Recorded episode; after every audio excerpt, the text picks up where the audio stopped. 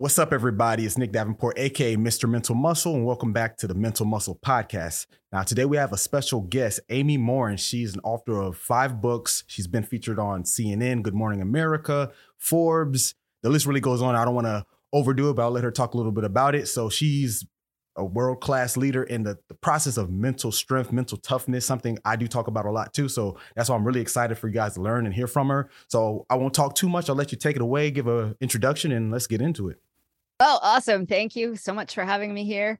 I'm a therapist turned accidental author. I wrote an article called 13 Things Mentally Strong People Don't Do that went viral. 50 million people read it, which led to my first book, 13 Things Mentally Strong People Don't Do. That was nine years ago. Since then, as you said, I've been able to write a series of books for parents, for women, for kids. And now the 13 Things Mentally Strong People Don't Do workbook is on sale as well. So, yeah, so let's get straight into it. Mental strength that term, I think, in my room, because we talked a little bit before this, I work in a sport room with a lot of athletes, and the term mental toughness or mental strength, it gets thrown out a lot. So, what is your definition? Like, what does it mean when you talk about it? Yeah, I'm glad you asked because I see so many people that confuse like acting tough with being strong, and they think if I pretend like I don't care about anything or act like I'm not in any pain, then that makes me strong. But really, they're just acting tough. So, when it comes to strength, I would say there's three parts to it the way you think, the way you feel, and the way you behave the thinking part is about knowing that sometimes our thoughts are irrational and you don't have to believe everything you think. Your brain will lie to you, it will predict catastrophic things, it will tell you you can't do something, but you don't have to believe those thoughts. The emotional aspect is about knowing you don't have to be happy all the time. You can tolerate feeling sad or you can be anxious, but you don't have to stay stuck there either. We have some control over how we feel. We can choose to do things differently. We can choose to look at something from a different perspective. We can shift our emotions. And the behavioral aspect is about knowing sometimes you have to push yourself to do things you don't want to do. Like maybe I don't feel like going to the gym, but I'm going to put get myself there anyway because I trust that I'm going to feel better once I work out. Or it's about knowing like, you know, I even though my anxiety is telling me not to sit down and pay this stack of bills, I'm going to face it anyway because I know that that's what's good for me. So it's about making those choices. And when you put those three things together, then you have mental strength. I like that because a lot of times what I've noticed in my career is exactly what you said trying to act like it doesn't bother you. And a lot of times people think mental toughness is being unaffected. And I would argue, maybe you agree, that a mentally tough person will address the things that bother them. It's just a matter of how do I cope with it, right?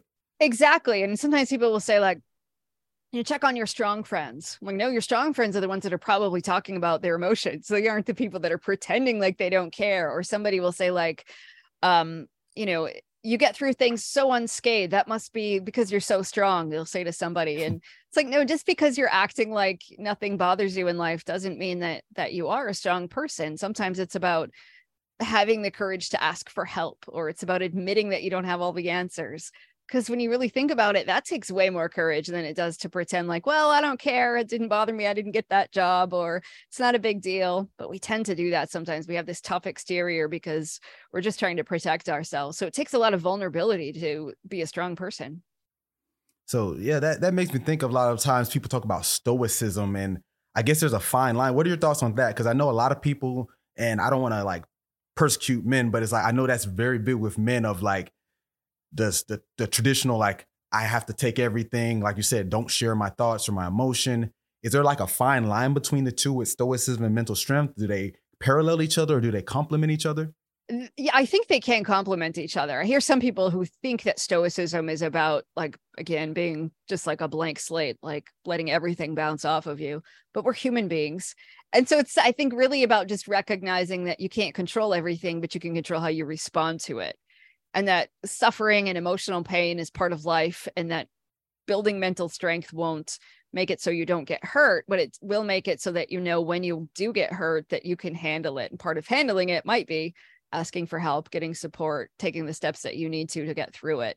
Those things are humbling sometimes like it's really hard to do. We don't want to acknowledge yeah i need to ask for help with this but again that's part of getting through life is knowing that you have a community and having support from other people so you mentioned with the suffering and adversity, right? So I know in your book you talk about this, and I want to touch on for those who may not know a little bit of your journey, because like you said, you turned into an author, but it was pretty much because of life experience that led you to write these books. So could you talk a little about some of the things that led up to writing 13 things?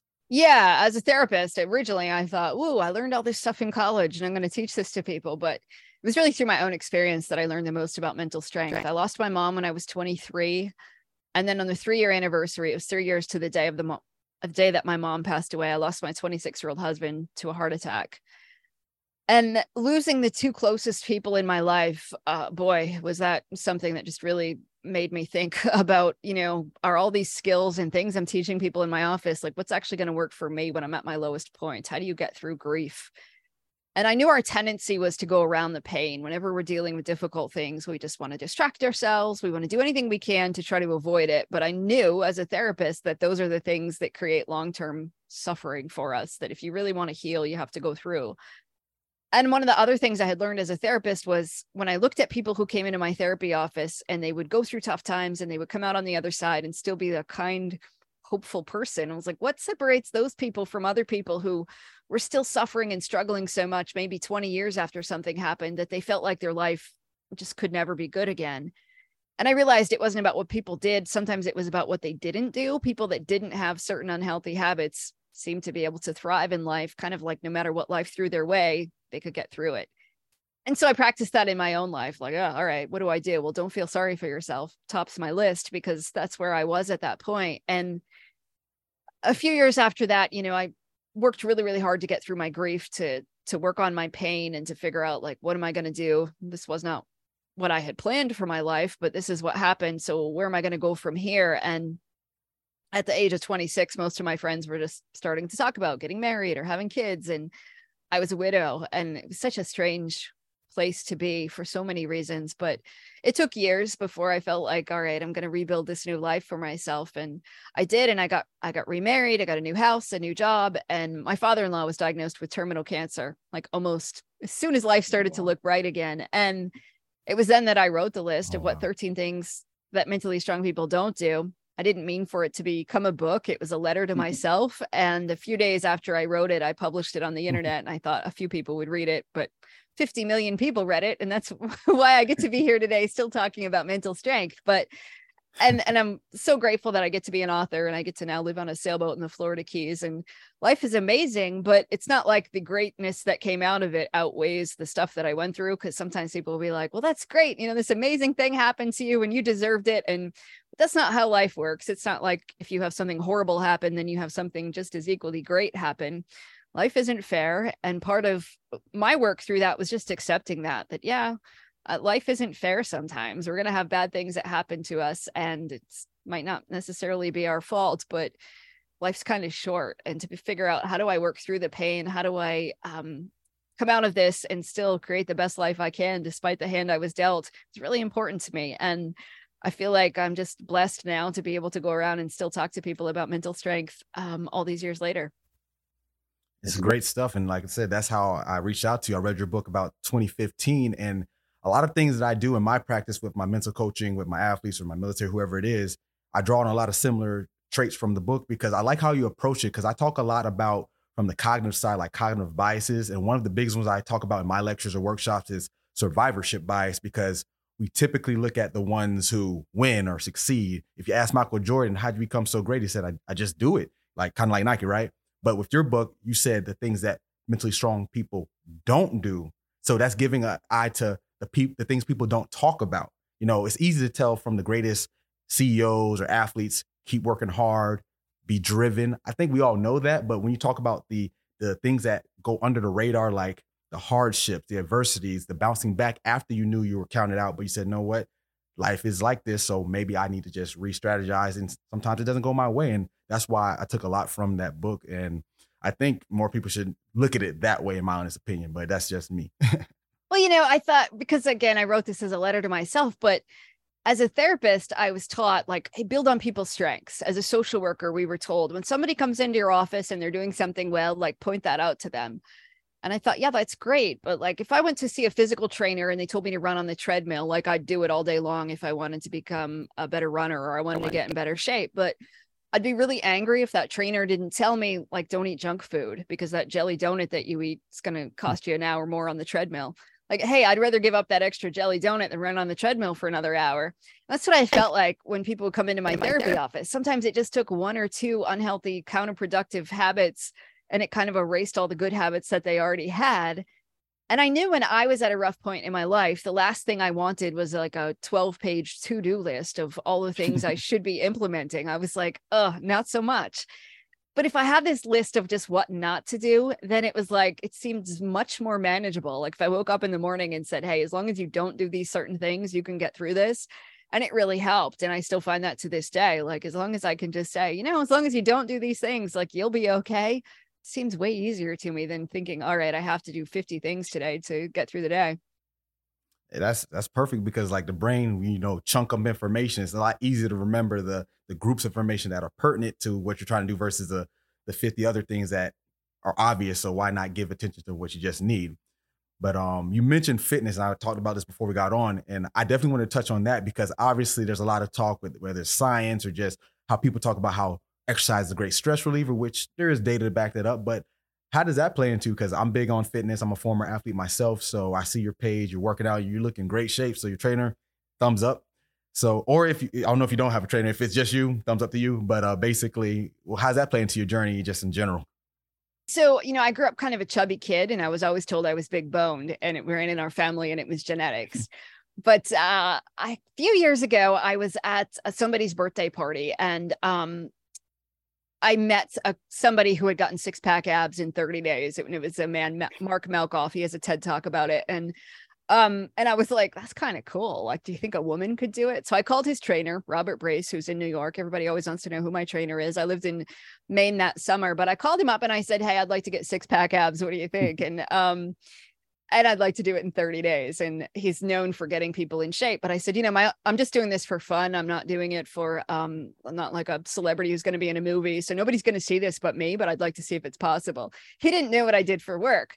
I met him in person just once. He walked me through these steps and he said, A lot of this is going to be mental. And I said, No problem. like, I got that part mm. down. If you tell me to do something, I'll do it as long as it's healthy. I didn't want to cross the line into anything unhealthy. And so for 30 days, um, I got in the best shape of my life. Like before that, as an adult, I used to run a little bit here and there. I would go to the gym occasionally, that kind of stuff. And I and I enjoyed running and I did more cardio than weightlifting. But for that 30 days, it was mostly um sprinting and weightlifting. Mm. And I made the biggest transformation I'd ever made. Like I could have probably from the first like 20 years, I was just doing more cardio. Well, then in 30 days, I made way more progress than I had in 20 years and it was one of those reminders like when you move something up on your priority list like working out was probably number five on my priority list before that but i made it number one. And i wouldn't have stuck with that for a long time because i mean it impacted my social life. It impacted lots of areas of my life to make sure i was doing these fairly intense workouts. But um but i found if i did that for just 30 days like staying in shape has been pretty easy. Like i don't um mm-hmm. I don't really have to work at it nearly as hard because once I built the muscle, like maintaining it is way easier. But it was just another one of those reminders in life like, this is a great way to uh, practice a lot of the skills that I teach in a very tangible way. Like when I I still run a timed mile every day um as fast as I can and try to beat the 6 minute mile mark. Oh. But like you get to the 3 quarter mile mark and my brain is like you can't possibly do this. And it's a great way to then prove to myself I don't have to listen to my brain. My body can go a lot further than my brain thinks I can. And so that's just one example, but there's so many times where I get to then use my brain or when I'm my brain tells me like, "Oh, you're too tired today or you shouldn't go to the gym, you can take a break." I inherently know I'll feel better after I go to the gym. So it's a great opportunity to practice pushing myself to do something that I don't want to do. And so I find that working out is just a really tangible way to take mental strength and put it into practice in a way that I can then see the results. And for me, uh, obviously I feel better when I exercise. There's so much science behind that too. But um, other way around too, I feel like um, just that connection between the mental strength and the physical strength and and um, it's a two-way street that when i build muscle i feel better mentally and then when i'm feeling better mentally it's easier to build more physical strength i love that it's like a revolving door and i talk about that my, myself a lot because it's like you said it, people associate it with more of the science based stuff like endorphins or things like that. But you said that setting the goal, achieving it, or pushing yourself past what you thought you could do. So you're associating like the physical aspect gets tied in with the mental. So it's like I say, oh, I did this, and now my brain's reinforcing it as something positive because typically you talk about exercise, you say people don't like it, it's usually because it feels painful or hard to do. But now you're reinforcing that behavior with like, oh, I like this because I finished it. I got the goal. I ran a six minute mile, I ran a 540 mile, whatever it is. By the way, what's your fastest mile? Just wondering. Uh, like 611. I'm trying to break oh. six and I can't quite get there. hey, that that's still impressive. I think I'm a sprinter myself, and I know you mentioned you did sprints, so that's my my cup of tea. But when I do do longer distance, like a mile, I think I ran like a 650. So you got me. You got me. So it's uh, hard. It's, I'm like, all right, I'm not getting any younger, but I'm gonna go out there and do it every day. And and I think that's been that's one of the cool things too, is because I grew up always being being like kind of the chubby kid, thinking that I was big boned. But after I was able to get six pack abs, and we ended up taking a before and an after picture. Kind of, I didn't plan on it, but then um, my trainer now uses that to help inspire other people. But I said, you know, like how do you, how do you think this happened that I was able to get such good results in 30 days? Because not everybody can do it, no matter how hard they try. And he said, well, it's probably genetics. You have really good genetics. To which I laughed hysterically. And I said, you know, mm-hmm. all my life I was told the opposite. And I think it was just a wonderful example again of mental strength and figuring out like what core beliefs do we carry around with us that absolutely aren't true and yet it like takes something like super obvious to be able to really then say oh yeah all these years something that i held very true to myself was actually a lie the entire time it's almost like a, a form of like learned helplessness in a way because it's like if you were told from birth to say 26 or or late 20s that it runs in your family that you're big boned or overweight you're not going to try because my work in the exercise science field when i was a strength coach is like we all have a genetic potential and humans are more sim- similar than different. Like we we're unique in our individual aspects, sure, but from a holistic standpoint, we're pretty similar. So for the most part, there's a potential that most will never even try. So the fact that you finally tried it and now he's like, it's in your family or it's in your genetics, it seemed crazy to hear, but it's like you had that potential literally for 20 plus years. So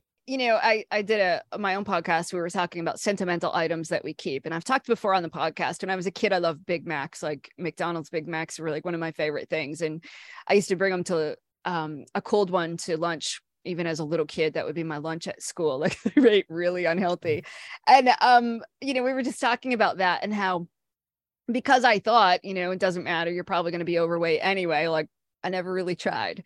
And it wasn't until I put in some effort to say, you know, maybe this belief isn't true about myself. And, uh, mm-hmm. and another one was I grew up a really shy kid and I never talked. And all my teachers used to write on my report cards that I was painfully shy.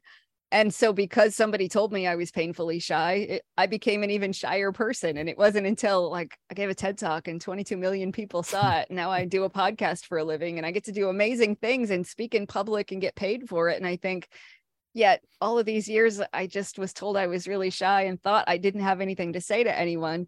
And it took really tangible evidence for me to think perhaps that wasn't that true. Wasn't so that, that's a perfect segue then, because it's just showing like all those influences up to that point. I guess we can talk a little bit about your book about parents. So, is the approach with the 13 things for just strong people? How does that carry over to the, the parent sector? Yeah, well, after I wrote 13 Things Mentally Strong People Don't Do, I had so many people write to me and say, if only I had learned this as a kid, my entire life might have been different. I wish I would have been younger when I learned it. And a lot of people were asking me to write a book for kids, which I eventually did, but I didn't want to just write a book for 10 year olds. I thought, I want to write a book for parents and for teachers so that they can then instill these things. If I tell your 10 year old what to do, um, they're really going to struggle unless we have an adult to reinforce it. So I wrote the parenting book, and it's 13 things mentally strong parents don't do. But it's really about how parents can give up the unhealthy habits that tend to uh, cause kids to struggle in life. Like when parents uh, take too much responsibility for the kids' emotions. Like when we cheer them up because they got cut from the team, or we calm them down because they're upset. We don't teach them to do those things for themselves and then they grow up not having those emotion regulation skills. Or when we give in to kids because we feel guilty like we're teaching them to do the same thing. So mm-hmm. then your 12 year old says well my friend said if you were a good friend you'd let me cheat off cheat off your paper. I felt guilty so i gave in. Well that kid's parents last night gave in because he was crying and he didn't want to do his homework or whatever it is. And so you think the things that we model to our kids definitely matters more than we might think. And the skills that we teach them and we have opportunities every single day to help kids learn but most of us weren't ever taught that as kids so we don't know how to do that. So i really wanted to write a book to teach parents like here are some of the things you can do. Here's times when you can step back and times when you can step in so that we are giving kids the guidance and the skills that they need so that they can grow up to be mentally strong too.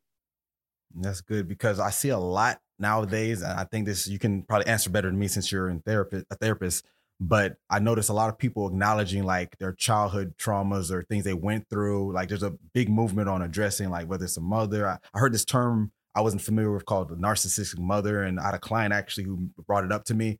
So I'm not saying it's the same thing, but it's like it seems like more people are acknowledging this as an adult, 35, 40, whatever it is. So the fact that you have a book that leads because it's, it's more than likely like I'm a parent, my daughter's eight years old, and I was fortunate enough to have both my parents in my life. They're still around and I only know what they showed me. And I, I was fortunate. There was ups and downs, of course, don't get me wrong, but they showed me pretty well and I go off of that. So part of my parenting skills does come from them. So the fact that you have this book is great because now it's like it may not be a end all be all, but it's something that people can take into consideration because I think in 2023 we're way more, I would say, open, if you think so, that to the mental side of things. I think so too. You know, I think the pendulum swings back and forth. For a long time, it was like, if you uh, survived your childhood, good for you. And, you know, kids were to be seen and not heard. And then we got to the point where it was like parents were kind of like, I don't want my kids to have a tough time in life. The pendulum went too far the other way. And that's where we started to see like the helicopter parents who would say, you know, mm. I don't want my kids to experience any stress. So I'm going to swoop in at the first sign. and then we realized, you know, maybe that's a bad idea because the kids are turning 19 and 20 and they are struggling when they get a B on their first college test. And so, how do we make sure that we find that happy medium where we're giving them the skills and tools that we need? And so many people are realizing that that their childhood affected them in some pretty strange ways. And maybe they turned 40 and they're thinking about, you know, when I was six, my parents did this and it wasn't a good idea, or I never learned these things when I was growing up. And here's the result of it. And you can sometimes connect the dots pretty, pretty clearly people will come into my therapy office and be like, do I have to talk about my childhood? Nope, we don't always have to go there. And sometimes people really want to take a deep dive, but other times, I mean, you don't necessarily need to. And I believe most parents do the best they can with what they have. And they may not have just not have had the skills and tools that they could um, give you either because they learned didn't learn those things from their parents either. Yeah, I, I taught um, at a local college here in Broward County, Broward College, for about six years and you talk about helicopter parents and it's interesting because since it's a more of a community style college i get age ranges from 18 to literally 70 so having students i've had students where you say the first b i've had that come to my office and it's like what are you doing? Like well, how can we fix this? And i'm like well it's, it's only the second assignment of the semester. We got eight weeks left. Like it's not the end of the world but it's like how can i make this up? And you can say that might come from the whole they were held to this standard where nothing was ever wrong and Uh, I'm not sure familiar with Carol Dweck. I know she talks a lot about with like the growth mindset and when they they had this this standpoint of an A means you're great and a, a C or D means you're bad. So now they just look at everything as if I don't get a good grade or a good reinforcement, my whole identity is tied into that. Yeah, me too. I was a a community college uh, lecturer for several years too. And I got the exact same thing where parents would call me up and say, What are we going to do about this? Because it was, they were really thinking, like, you know, this is a problem. We have to do something. And, uh, you know, I worked with young people who sometimes their parents were still calling them at you know, 8 a.m. to make sure they would get up for class every day. And there's research too on um, like how many parents show up to their adult kids' job interviews I forget this ac- actual statistic, but it's horrifying. I want to say it's like HR people say like 24% really? of them have heard from adults like parents who either want to help negotiate their kids' salaries or they want to argue if a kid didn't get a job. And I say kid, but I'm talking about people in their 20s.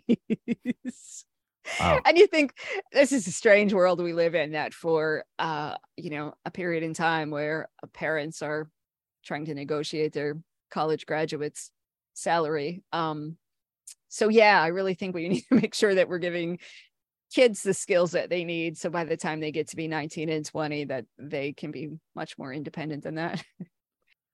I was not aware of that stat. I, I didn't even think that would be a stat. Like if it even was, I would think hopefully the low three, four percent. But you said up to 20, give or take. I'm gonna look that up. But the fact that it exists is pretty interesting to know that we're in a point in life where I'm not I'm not trying to say back in the good old days, you know, but it's like I remember my first job.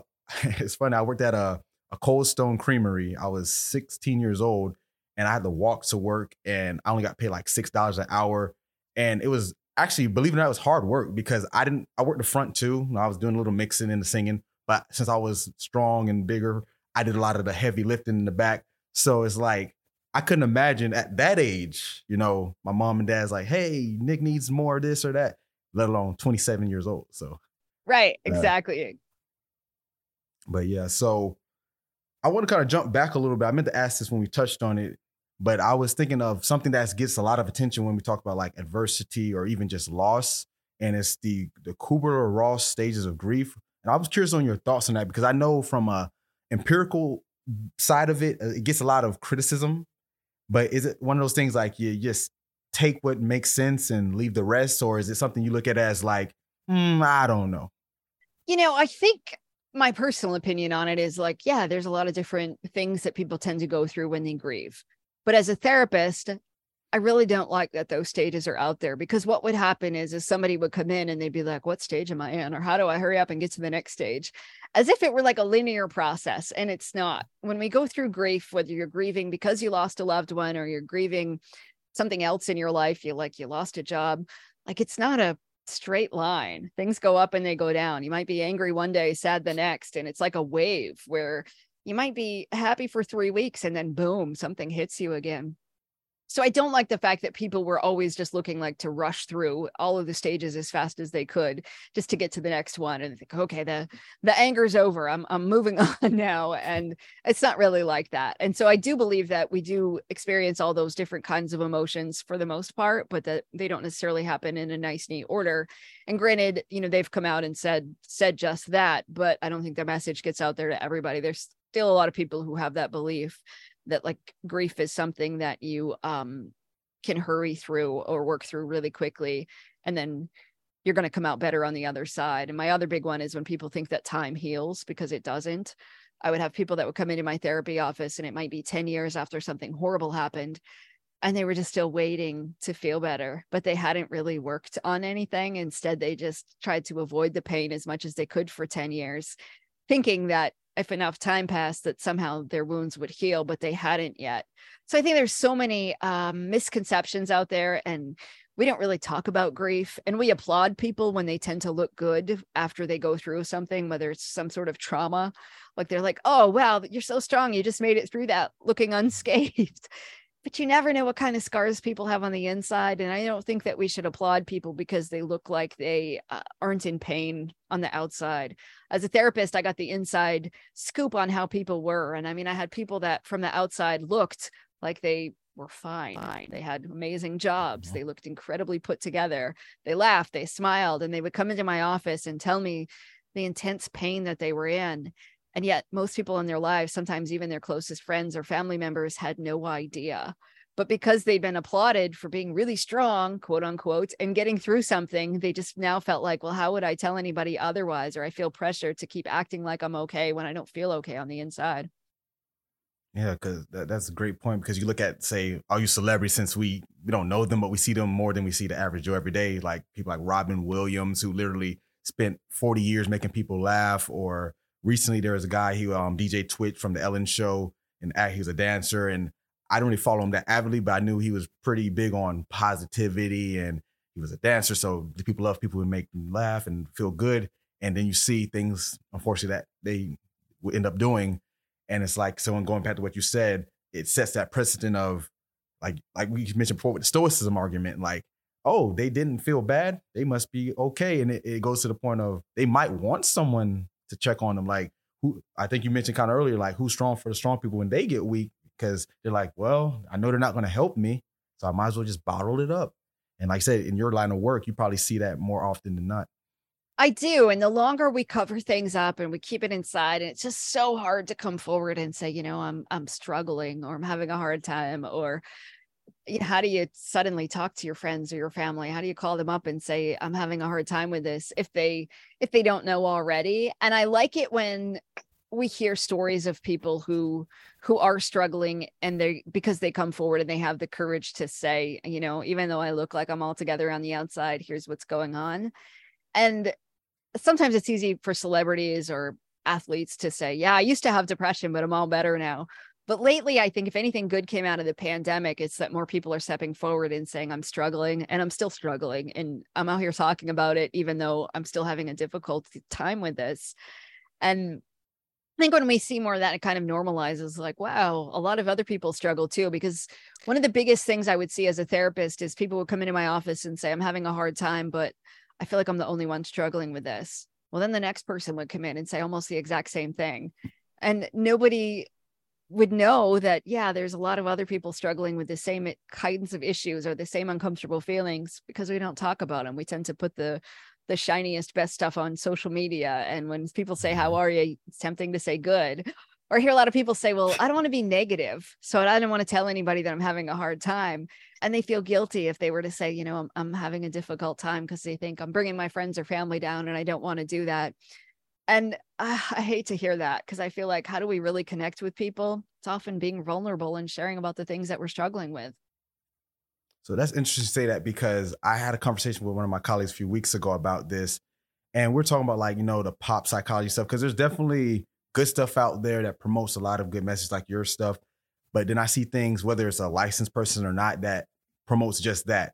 Oh, be positive. People talk about things like self-care and and I'm all for it, but I guess it comes down, like you said before, with the other things, it has to have like a little more substance to it, right? Like it's not just a term we use as, hey, I'm doing self care. If that looks like uh, what a spa day, cool. But what goes deeper than that? Because I definitely think relaxation, especially like say I'm a former strength coach, you have to have that downtime to recover. But that's just one aspect of it. So, what is your take on like how people go about from the more the pop buzzword of self care and just feel better versus like what does it really take in your eyes? Yeah. Oh, glad you asked that too, because that is one of my pet peeves. Because I see a lot of that where people will be like, you know, I'm going to cancel on my friends today because I'm going to stay home and take care of myself. But like real self care would be about putting time in your schedule to take care of yourself so that you don't have to cancel on people at the last second. Or self care, sometimes people want to go get their nails done, or they say, I'm going to go to the spa. Well, like, and if you love getting your nails done, maybe that is self care. But if you're just getting your nails done because you have pressure to like look good for other people, like that's not self care.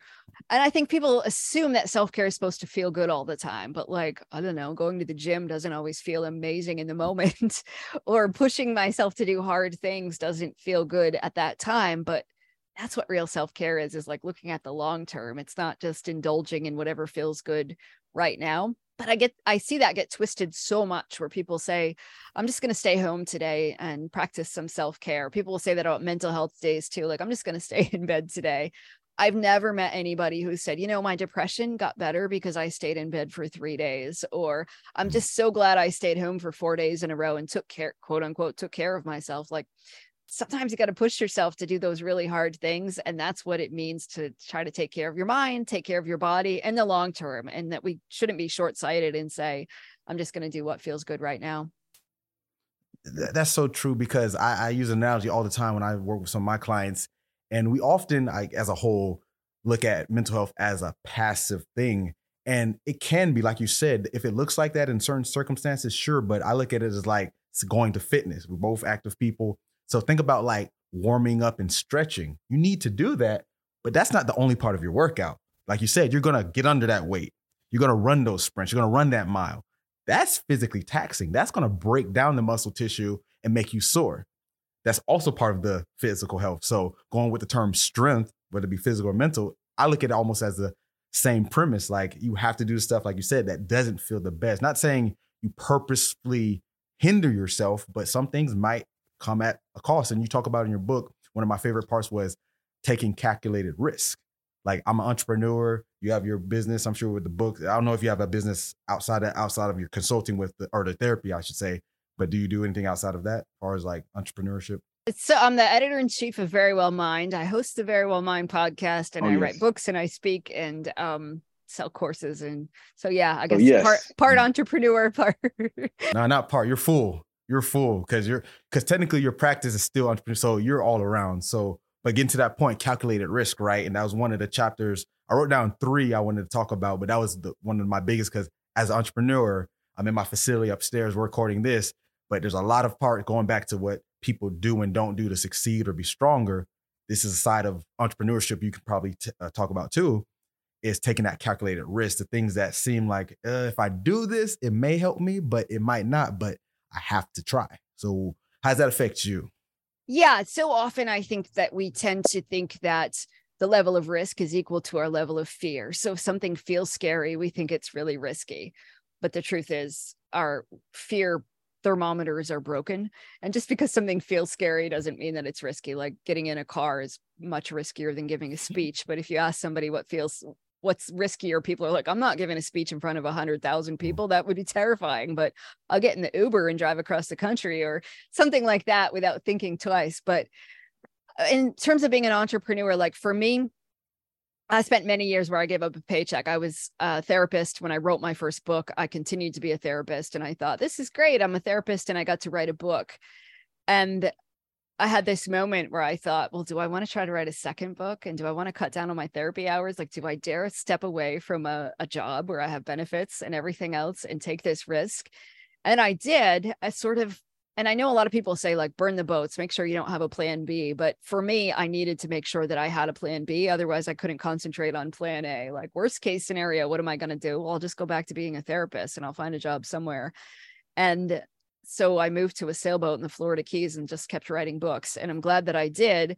But for a long time, there was no like paycheck from anybody other than if I sold books or I got speaking mm-hmm. gigs and sold courses, things like that, and depended completely on that income without knowing. Like, I didn't even know if people were going to buy my books or if they'd read them or if I'd ever earn royalties on them.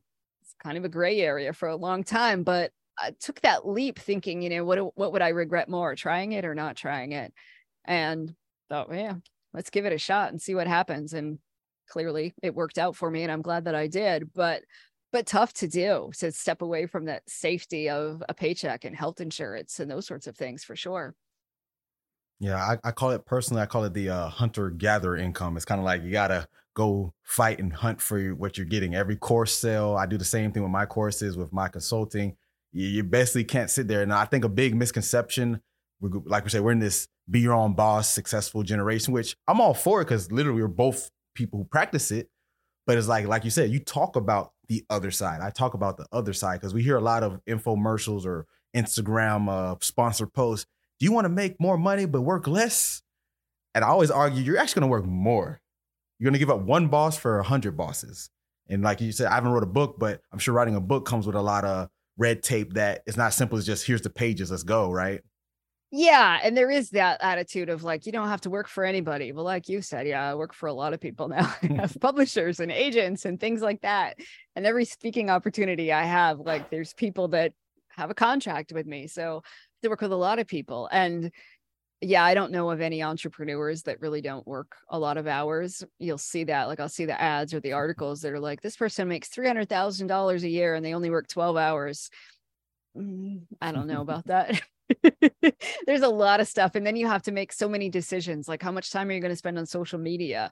And it's not a direct return most of the time. You're not going to make money for the hours you spend on social media but then you have to figure out like how much time are you going to spend uh, writing newsletters or doing other things that may not have a direct mm-hmm. return and are you going to hire people to help you or not and there's no real like roadmap for any of this and it's about figuring out your own way. I know when i wrote my book at first people said well you write a book so that you can get speeches. You're not going to make money on the book you'll make money on speeches. And i thought oh interesting. Then i'd run into somebody else who said well i give speeches so i can sell my books. And i was all interesting. It took a while to figure out what my business model was going to be and where my which streams of revenue i was going to uh, be able to rely on more than others that's good point because I'm in the same way. And then we talked briefly before we started, like what I exactly do. I actually took time to figure that out because it's like I have different skill sets, but like you said, the one that makes sense has, or the one that makes the income has to make the more sense. Like, yes, you can do the speeches, like you said. If you're making more on the speeches, cool. And then the book sales are just icing on the cake, or vice versa. I'm sure there's people who might come out the gate swing with their book and they sell millions of copies, and the engagements are just like, oh, I can go talk here and there So it's like really finding that that niche. Right, right, and figuring out, yeah, when do I want to take the leap, and where do I want to invest my time and money and and energy, and how much money do you want to invest? There's so many things, and I made some plenty of mistakes along the way. I didn't know what I was doing, and somebody said to me the other day, "It's really cool. Like on your first book, you didn't have a single person endorse it." And I was like, you know, I'd never met another author. I'd ne- I didn't have any friends who were influencers or anything. Like it wasn't an mm-hmm. option to have anybody to do it, and so I had to figure it all out for myself when you wrote it, what, what year was that? 2013? 2014. 2014. So I think honestly, the influencer market, I don't think was what it is today because I got on Instagram, I think in 2012, and it was pretty mundane. It was like people sharing their food, going out. The influencer, like even well, I guess MySpace was a little before that. Twitter was a thing, but I don't really think it even was a market. So you were way ahead of this influx of like getting XYZ person to talk about your thing online for whether it's money or they just really liked it. So you really didn't have that advantage in a sense. Like the internet was there, but it still was kind of like new in a sense. Yeah, I think it was like Twitter. So I had um when I wrote the article and published the article, Forbes magazine picked it up and that's where it started to go viral. And um then all of these celebrities started tweeting it, like Juliette Lewis and Don Cheadle. Oh, and it just took a few celebrities to share it, and then it kind of ballooned. In today's world, I don't think it would be nearly as easy to write an article that would go viral because things like TikTok videos are going to go viral way faster than an article. Like you don't really see an article go viral, so the timing of it for me was definitely on my side. And that's cool because you talk about how things don't always go as planned and usually when we think that, we think the negative side of, well, you might not get the job or you might not get the idea or whatever it may be. But in that case, it was the opposite side. And I personally like to talk about that too. Like I say, negativity is not the bad thing. We just need to anticipate and understand it. But let's understand the positive side. And I'm sure you you had, like I said, you didn't plan on it, but it went a way that you did not expect. And here we are a decade later, you know? You know and at first when it first my article went viral i i wasn't like all that happy about it because i was a therapist and nobody knew the backstory of why i had written it and mm. psychology today it's quite well respected they came out with an article about all the things that were wrong with my article and i remember thinking like i think i've just ruined my career and wondering like what was going to possibly happen to me now that I had done this. And when I published the article, it was for $15. And I thought for $15, I may have just ruined my career as a therapist. Luckily, that didn't happen. And one of the people that read the article happened to be a literary agent who called and said, You should write a book. But because I didn't even know what a literary agent was, I didn't even return her call at first because my emails, my phone was blowing up because so many people were reading this article luckily she called back again and said no really you should write a book and kind of had to um, motivate me to do it but i was like i'm a therapist. I don't share my story. There's a story behind it. I didn't tell it in the article but if i write a book people are going to want to know why i wrote it and had to take my own advice of sometimes it's okay to be a little vulnerable and share your story and um, chose to do it and i'm obviously glad i did now. Uh, that's that's not surprising to hear because i know every industry I know has this, but I know in the social science or the brain sciences, psychology, neuroscience, since it's like a lot of intangible parts, obviously there's biological aspects of the mind and all that. But when you get into like the psychology and the social aspects, I know there's a lot of scrutiny. I see it in my field and I can understand that scrutiny, but it, it can just give credence to your work because you were scrutinized. People might have put you down. And then you also talked about uh, they don't mentally strong people don't resent others' success. So that's like a perfect example of like, I'm not saying they were hating on you because Psychology Today, I respect that. I definitely have read articles from there throughout my career. And it's like, from a person, maybe not Psychology Today, but in general, did you experience of that from your circle or people, maybe not your friends, but adjacent to you and other maybe colleagues when you started getting traction? Yeah. So my you know my friends and my family everybody has been super supportive and then of me throughout the journey but like other self-help authors sometimes aren't always the kindest people and it's amazing because um right? I know it's just it's oh now that i have the inside scoop on what some of this is like but like i had one who um you know wrote wrote a letter that was not very kind and it's sort of like the person who talks about kindness or i had somebody that publicly said some fairly mean things and it's somebody who writes about bullying right?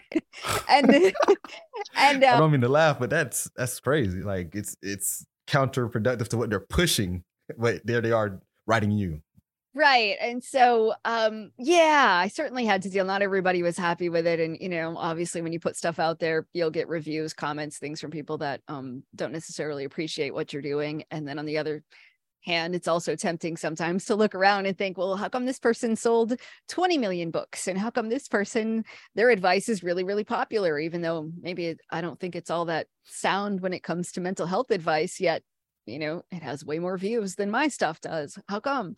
So there is that tendency. And I think in today's world where it's so easy to see how somebody else's business is doing, how much traffic their website gets, how many followers they have on social media, mm-hmm. we can easily get bogged down into comparing ourselves to how we think other people are doing. Well, from my perspective, as someone who's in the psychology field, but also has read your work, I personally look at anything in these these categories, whether it's your work, I, like I said, I read Carol Dweck. There's Anders Ericsson. I read his stuff with peak performance and uh, deliberate practice.